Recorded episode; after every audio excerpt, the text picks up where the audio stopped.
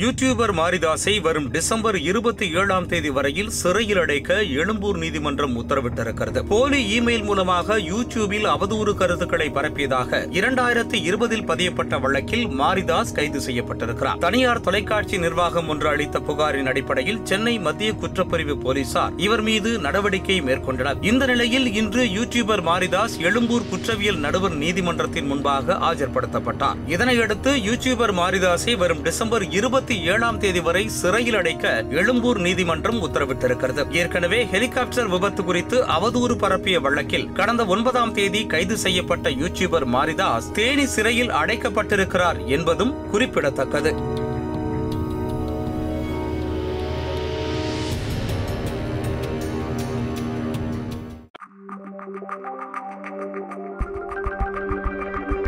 Thank you.